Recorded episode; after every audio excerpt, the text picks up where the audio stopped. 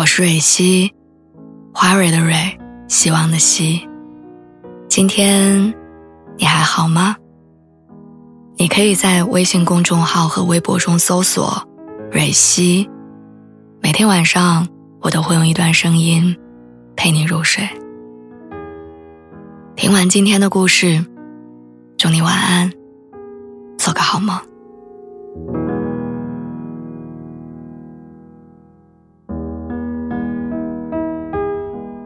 我们三个人的闺蜜群里，隔三差五就会出现一次旅行邀约。有时候是离北京很近的阿那亚，有时候是风头正盛的普吉岛。有时候看见一条坐火车去俄罗斯的视频，就会突发奇想说，想要来一次跨越欧亚大陆的火车之旅。不论是谁发的，其他两个人都会回应，要么回复“好呀，好呀”，我们一起计划一下。要么就是说，看着还不错，确实好久没出去了。然后就从在哪个 A P P 订票便宜，讨论到去了当地以后，三个人要怎么住酒店。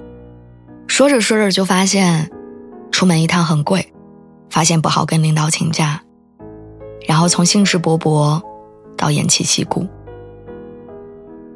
所以直到现在，我们三个人都没有实现一次真正的旅行。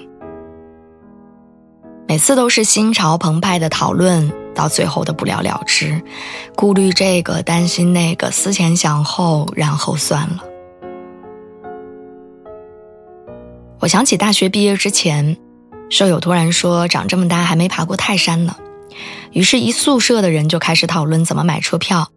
第二天，我们就坐着硬座去了山东，爬了一晚山，看了日出，然后转天又坐火车回了学校。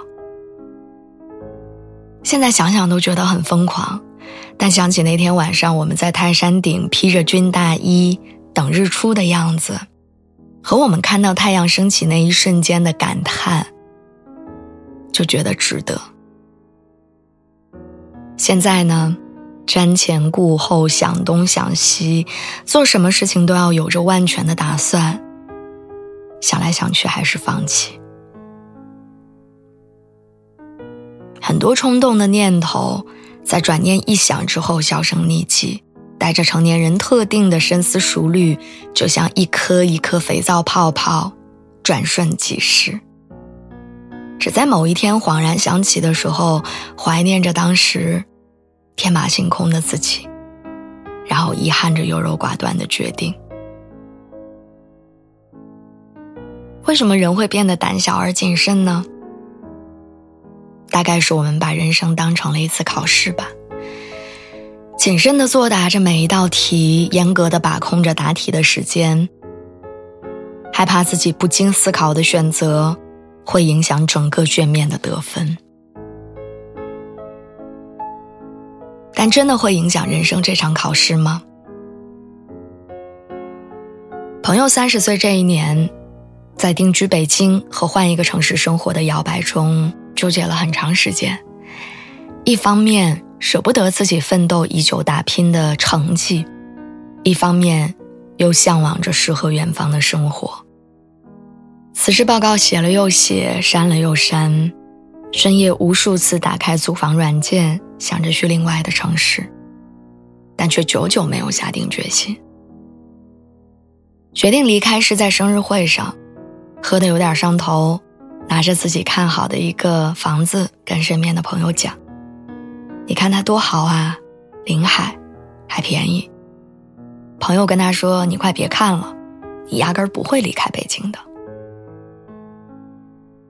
可能是被他无心的话激起了胜负欲，也可能是在三十岁的时候，面对自己的人生，突然有了想要改写剧本的勇气。他提了离职，扔掉没用的东西。带着两只猫，直奔理想之城。后来呢？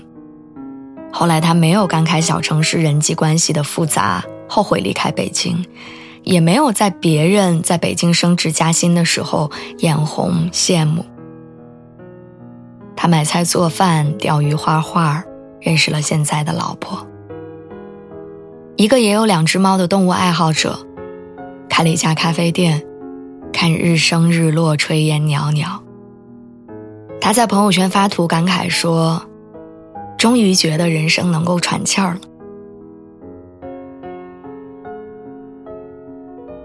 所以，别抗拒那些突如其来的想法和点子，趁年轻，在自己还有丰富想象力和对世界旺盛探索欲的时候，去实现你脑海中闪现的想法吧。朴树说：“年轻人应该是狂热的，应该是轻浮的，眼睛里应该闪烁着那种不靠谱的光芒。”祝你在有勇气但不靠谱的年纪里，干一些狂热的事情吧。